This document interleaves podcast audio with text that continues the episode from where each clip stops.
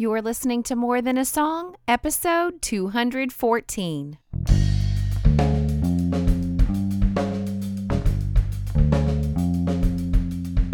Hello, and welcome to this episode of More Than a Song. My name is Michelle Nezat, and this is the podcast dedicated to helping you discover the truth of Scripture hidden in today's popular Christian music. My goal is to teach you to connect portions of God's Word with the songs you're singing along with on the radio, to help you meditate on truths that will transform your way of thinking and ultimately your life. This week, I'm going to use a song suggested by my listener, Stephanie. She asked if I had ever done a podcast on the Lord's Supper and suggested that during this season, as we're approaching Good Friday, it would be a good topic, and suggested that Come to the Table by Sidewalk Prophets made her think of the table that Jesus gave us the pattern of taking communion in remembrance of Him. I took the challenge, and so let's listen and then explore the table where we see the bread and the cup and our Savior, who was broken and poured out for each of us. He said, Come to the table. Come join the sinners who have been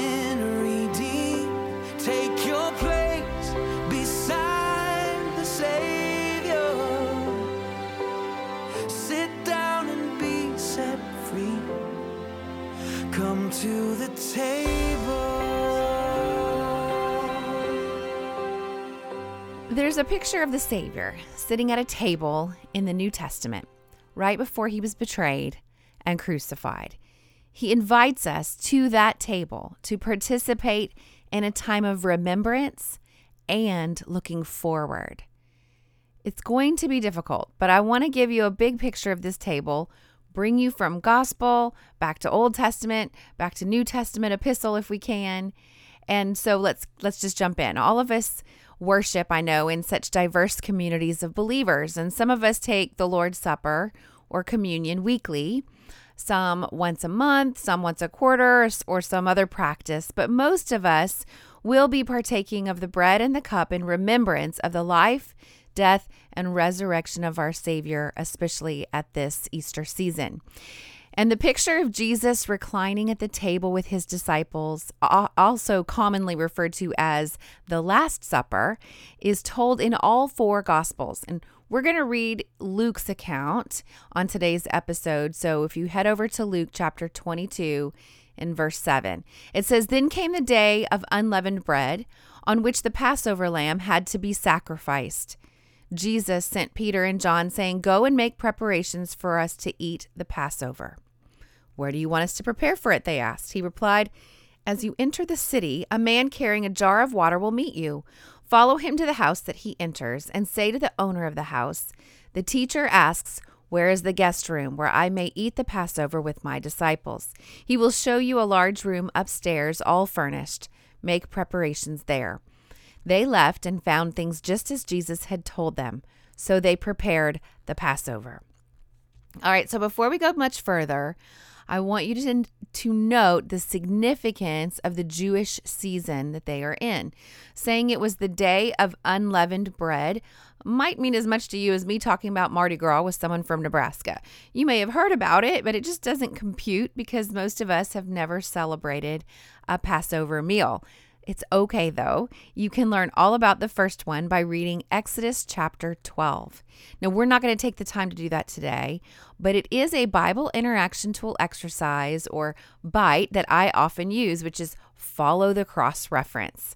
And I definitely don't think it's something we should skip over because it was important enough for Jesus to celebrate it with his disciples.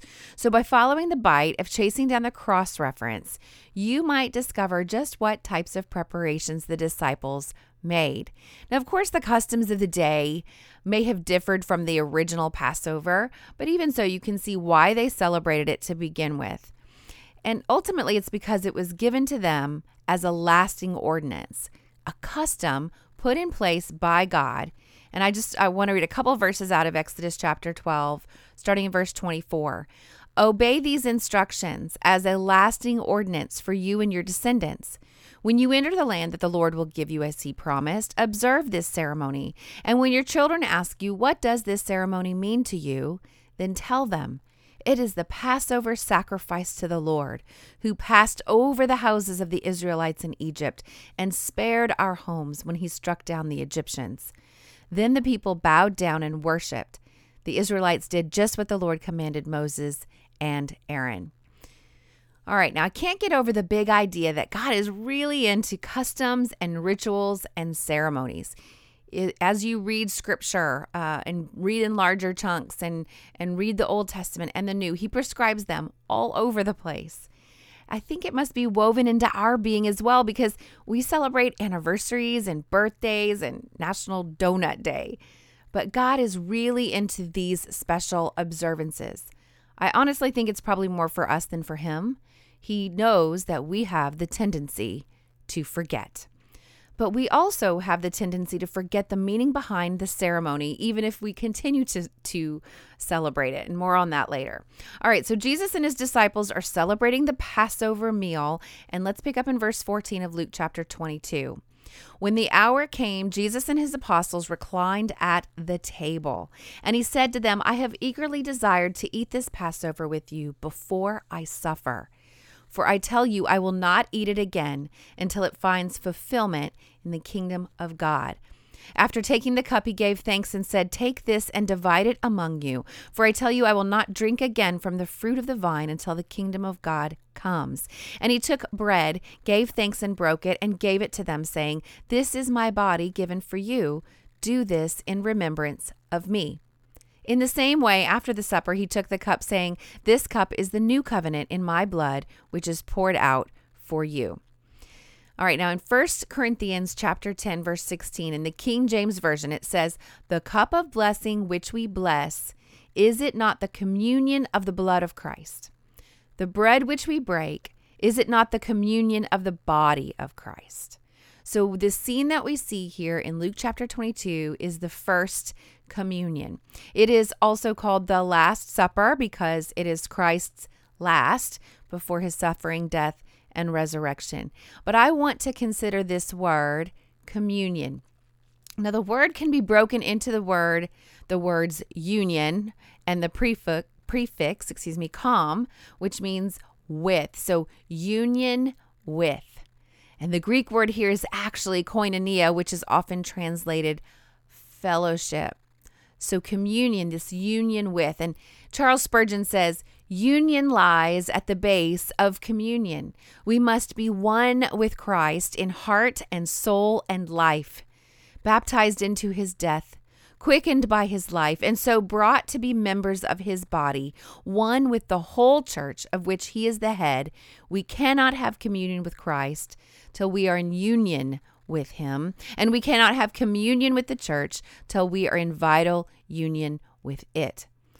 And this is why it is the practice of those who are believers in and followers of Christ, united with Him in this life, born again to the living hope that His resurrection offers. We talked about that last week to take communion.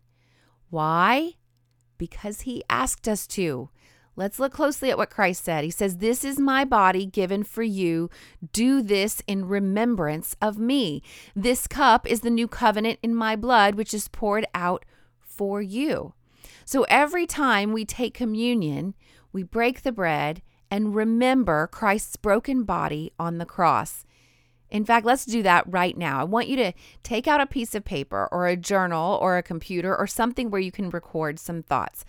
I'm going to call it a journal. The BITE, Bible Interaction Tool exercise, is to journal, but don't get caught up in the label. It can be on a napkin, for heaven's sakes. The key is to stop and journal your thoughts, write them down. When you consider the body of Christ given for you, what are your thoughts? This might be a jotting down of observations from the text of the scripture, the actual details of what happened to Jesus on the cross. This might be your feelings or emotions when you think of Jesus' body broken for you. Perhaps you consider the extravagant love or the compassion and forgiveness that Christ showed even as his body was slowly dying. And as you write these things down, there are no right or wrong things to write down. And here's another thing Every time you do this practice, you will observe or journal or feel something new because it is a lasting ordinance until Christ returns. we are to take the bread and the cup in remembrance of him. So I followed another bite this week and I shared with friends. I have had the privilege of leading devotions at work with a in, with a small group of ladies and we went through this exercise of considering the sacrifice of our savior. We jotted down a few things. The first thing I asked them to write down was a physical detail that came to mind when they remembered what Christ did and this is what they said. They said they they recognized the mental agony in the garden they thought of his crying out to God from the cross. Another said his arms were stretched out wide on the cross. She followed up with, with the, the idea that that picture made her think of him ready for an embrace. I actually, as I considered it, as she said it out loud, I thought of him as completely vulnerable. Another said all of the physical torture he endured, just thought of all of the, the stages. And yet another said the jeers of the people. I had written down his quiet mouth. And then I asked them to write down the emotion that they were feeling. And they one said awe, and one said humbled, one said gratitude. Several, a couple said overwhelmed. I had written down overwhelmed by love. And then I asked uh, them to write down one more detail, anything else that they thought of. It could have been a, an emotion, a physical detail, anything else. And they added all that he was thinking of me, like all that. And he was thinking of me. One said the magnitude of the plan, you know, just like it was all known and planned by God from the beginning.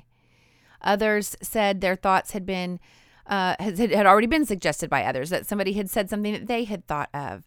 Um, and that was really sweet, kind of a unity of the spirit. I had written down hope living hope. I guess it was on my brain from last week, but we learned that we were born again into the living hope because of Christ's sacrifice. And I just couldn't shake that, so I wrote that down. I wish I could express what a holy time it was to take less than 15 minutes with friends for this guided consideration and discussion. And now we're ready to come to the table and really unite with our Savior. St. Augustine wrote The Bible was composed in such a way that as beginners mature, its meaning grows with them. So you can go through this process over and over by yourself or with friends, and it will still be a meaningful and new and a profound time for you. But if you never take the time to really do this in remembrance of Him, it can become so routine that instead of it being a holy time of remembrance and opportunity for repentance, it just becomes meaningless and rote. And I've mentioned before, I have the pleasure of working at a Christian school. I am not a teacher. No, those rock stars divert, deserve all the praise. Nope, I'm a marketer. I get to talk for a living. I know, not surprising, right? and I get to put God's glory on display for prospective families and our donors and our community. But we still have kids at our school. Kids like my kids, kids like your kids or your neighbor's kids. Kids that don't go to a public school like I went to, where we were told by administration just a few days before graduation that we were not allowed to pray at our graduation. Thanks to Robbie Morris, who listened very nicely and went on and did precisely what he wanted, and that was to pray. Bold move. It was awesome. No, our kids have a privilege that they don't quite grasp because it seems so normal to them. They have the privilege of pledging allegiance to our flag every morning and dedicating the day to God through prayer. I love that we have students that lead this eh, lead in this time. They work very hard to share scripture and truth to start our day. They do a great job. They they write their thoughts down.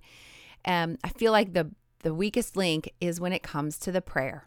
For some reason, it has become the thing to ask God to be with us today and help us on our tests and quizzes. Like every day. And don't get me wrong, they're kids. And so we model and we coach and we also fight our battles. And I guess I care a lot about words. And so I would prefer that they pray that God bring to their mind all the things they diligently studied, therefore giving them success on their tests and quizzes. But alas, that's not quite what they pray. The thing is, is that it's become a routine. You see, because one does it and then the other does it. And then I even hear my elementary student uh, repeat that tests and quizzes prayer. The ceremony of dedicating the day to God and declaring our patriotism and our allegiance to God and country is very special. It's especially special to me because I almost lost the privilege once. And you know what? I remember. So, prayer in school is a big deal to me. Just like the broken body and poured out blood of my Savior is a big deal to me. But do you know what I do? I sometimes pray a tests and quizzes prayer when taking communion. I'm not union with my Savior. I'm not participating in Him, in fellowship with Him. Sometimes I just thank Him for dying on the cross for me. Amen. And that is not why He invited me to the table. In verse 20, Jesus said, This cup is the new covenant in my blood, which is poured out for you. So, if this cup, representing his blood poured out for us, is the new covenant, what is the old? Well, the old is just the Old Testament law and sacrificial system of which Jesus is the fulfillment. You see, the Passover required the death of a spotless lamb. It was a foreshadowing the Lamb of God who would take away the sin of the world, Jesus. Jesus is the final fulfillment of the requirement laid out in the law of the Old Testament. The new covenant replaces the old when Christ, our Passover lamb, was sacrificed. So, coming to the communion table is a remembrance of what Christ did for us and a celebration of what we receive as a result of his sacrifice salvation and eternal life with him. With union with forever. Don't come lightly. The invitation is open and freely offered to you, as our lyrics say, to sit down and be set free. It's freely offered, but it wasn't free. And that is what we are called to remember until Christ comes again. So, what's next? We'll read in Luke chapter 22 of the Last Supper. Learn more about the Passover meal by following the cross reference to Exodus. Keep reading in Luke to see the details of the sacrifice of our Savior, and then journal your thoughts about the broken body and poured out blood for you. Then, the next time you come to the table, let your thoughts bring you to a deeper place of remembrance as you carry out this ceremony until Christ returns. Do this in remembrance of Him. While you're in God's Word this week, let me know how you're doing. Email me, Michelle at MichelleNezat.com. You can hop on Twitter at Michelle Nezat or Facebook, Michelle L. Nezat, and let's talk about what you're learning. Now, before I tell you what song will be featured next week, I want to thank the premier Christian music streaming service, TheOverflow.com, for pointing their subscribers to this podcast. But more importantly, pointing them to God's Word through music. When you subscribe to their trial, you will receive a 10 day series of devotions I wrote based on some of my most popular podcast episodes. So I encourage you to check them out at theoverflow.com. And I want to thank my newest subscribers to my website, like Kathy from Texas, Janice from Ireland, Janet from Washington, Amy from Oregon, Josette from Malta. Welcome. New subscribers to my website will benefit from an email that I send once a week. And in that email, you will get a, a memory verse resource to display on your smartphone, your tablet, your desktop, or you can even print it out. And you will get an email recap of the week's episode, and you get instant access to any of the extra resources that I create from my episodes from time to time. All of that is just my way of saying thank you for listening. So head over to michellenezat.com to subscribe today. Now, don't miss an episode of my podcast. You can subscribe directly in iTunes. You can follow me on Spotify. I'm also available in Stitcher Radio. And while you're in those places, could you leave me a written review and a star rating? This not only encourages me, but helps me stay visible to new listeners. And as always, if you take the time to review my podcast, I will take the time to personally thank you right here on the podcast. Well, that's it for this episode of More Than a Song. Next week, I will be using The Lion and the Lamb by Big Daddy Weave to jump into scripture. If you liked this episode, would you mind sharing it with others? I've made it really easy. With just one click, you can share via Facebook, Twitter, or email. Just head over to michellenezat.com forward slash 214. While you're there, I'd love to hear from you. Click on comment to join the conversation. Until next time, take time to meditate on God's Word and consider His ways.